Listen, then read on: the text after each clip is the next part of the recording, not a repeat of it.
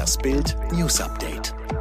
Es ist Mittwoch, der 18. Mai und das sind die Bild Topmeldungen am Morgen.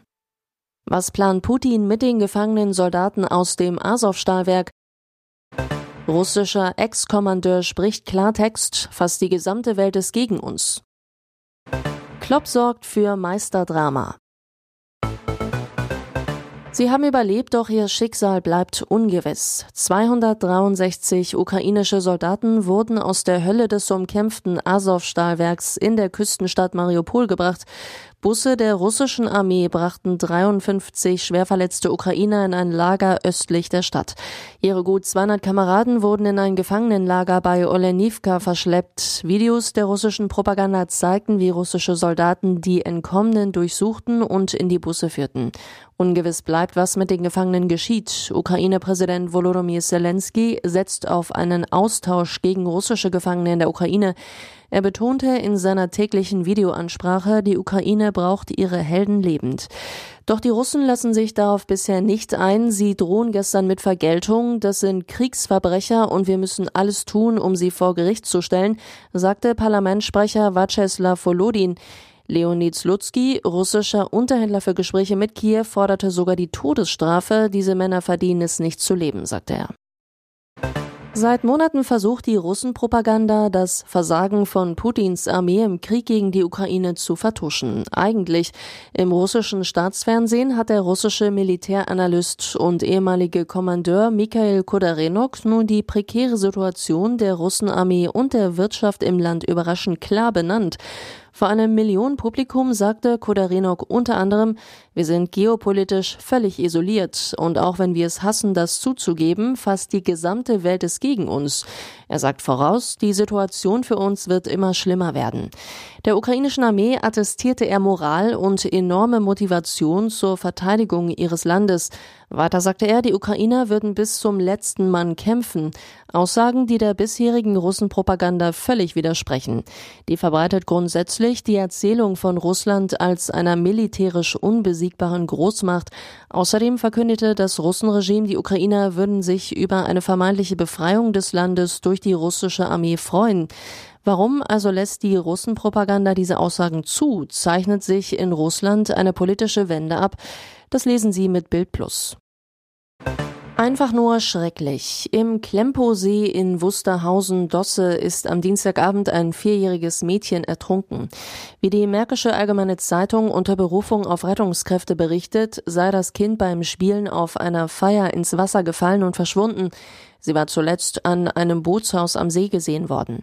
Mit einem Großaufgebot suchten Rettungskräfte nach der Vierjährigen. Ein Helikopter, ein Rettungsboot, Taucher und Spürhunde waren im Einsatz. Auch Wärmebildkameras sollten helfen, das Mädchen zu finden. Um 20.36 Uhr dann aber die traurige Nachricht, das Mädchen konnte nur noch tot geborgen werden. Angehörige kamen zum Klempo-See, mussten nach dem Schock von Seelsorgern betreut werden. Wie es zu der Tragödie kommen konnte, ist noch unklar. Ein Showdown im Kongress, das wäre nichts Außergewöhnliches, doch diesmal ging es um Unheimliches, Unerklärbares und Unverständliches, nämlich UFOs.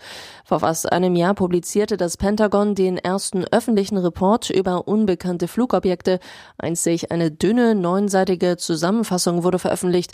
Von 144 beschriebenen unheimlichen Begegnungen konnte nur eine erklärt werden.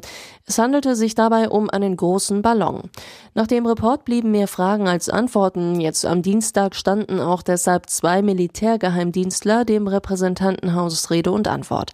Es war das erste öffentliche UFO UFO-Hearing seit einem halben Jahrhundert. Die Augen der Erdlinge richteten sich auf das Kapitolgebäude in Washington, D.C. Immerhin kein Thema fasziniert mehr als die Frage, ist da draußen jemand? Dem Pentagon wird weiterhin vorgeworfen, trotz aller Besserungsversprechen UFO-Geheimnisse zu verbergen, Dinge unter den Teppich zu kehren. Oui, das Kino ist zurück. Die 75. Filmfestspiele von Cannes, immer noch das wichtigste Kinofestival der Welt, sind eröffnet. Schauspieler Forrest Whitaker war gleich zum Auftakt der erste Weltstar. Er bekam die goldene Ehrenpalme des Festivals. Doch nicht nur er sonnte sich auf dem roten Teppich. Im Gewühl glänzten auch unser Kinostar Emilia Schüle, TV-Ikone Eva Longoria und Kultschauspielerin Rossi de Palma. Pandemie, Krise, war da was? Der Wettbewerb strotzt vor Stars, das Gesamtprogramm erst recht. In wenigen Stunden landet Tom Cruise, um seinen Actionkracher Top Gun Maverick vorzustellen. Anne Hathaway ist im Anflug, ebenso Robert Pattinson und Mario Cotillard und Tom Hanks kommt erst nächste Woche. Corona, so schien es, konnte der Kinowelt nur wenig anhaben. Auch hinter den Kulissen werden auf dem Filmmarkt an der Korsett erwartete Millionenschlager gehandelt. 20 Prozent des weltweiten Milliardenumsatzes erwirtschaftet der globale Filmzirkus allein in zehn Tagen Cannes. Am Abend wurde das Festival mit der Zombie-Komödie Final Cut eröffnet. Der Film hieß ursprünglich Z, wurde nach Ausbruch des Krieges in der Ukraine aber umbenannt. Liverpool bewahrt sich eine Chance auf den Titel. Das Team von Jürgen Klopp gewinnt 2 zu 1 gegen Southampton. Damit stehen die Reds ein Spiel vor Saisonende nur einen Punkt hinter Spitzenreiter Man City. Meisterdrama vorprogrammiert. Dabei fing das Spiel überhaupt nicht gut an. 13. Minute, Southampton Außenverteidiger Redmond zieht in die Mitte und hält von der 16er Kante drauf. Malner fälscht ab, Allison streckt sich vergeblich 0 zu 1. Doch dann kommt Liverpool.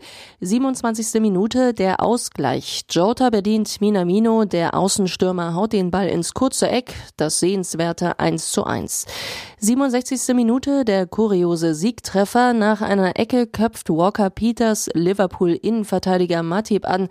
Der Ball senkt sich irgendwie ins Eck, 2 zu 1 und dabei bleibt es. Am kommenden Wochenende geht das Meisterdrama in die letzte Runde. Pep Guardiolas Man City trifft auf Aston Villa, Liverpool empfängt Wolverhampton. Die Entscheidung um den englischen Meistertitel fällt somit am letzten Spieltag. Spannung pur. Alle weiteren News und die neuesten Entwicklungen zu den Top-Themen gibt's jetzt und rund um die Uhr online auf Bild.de.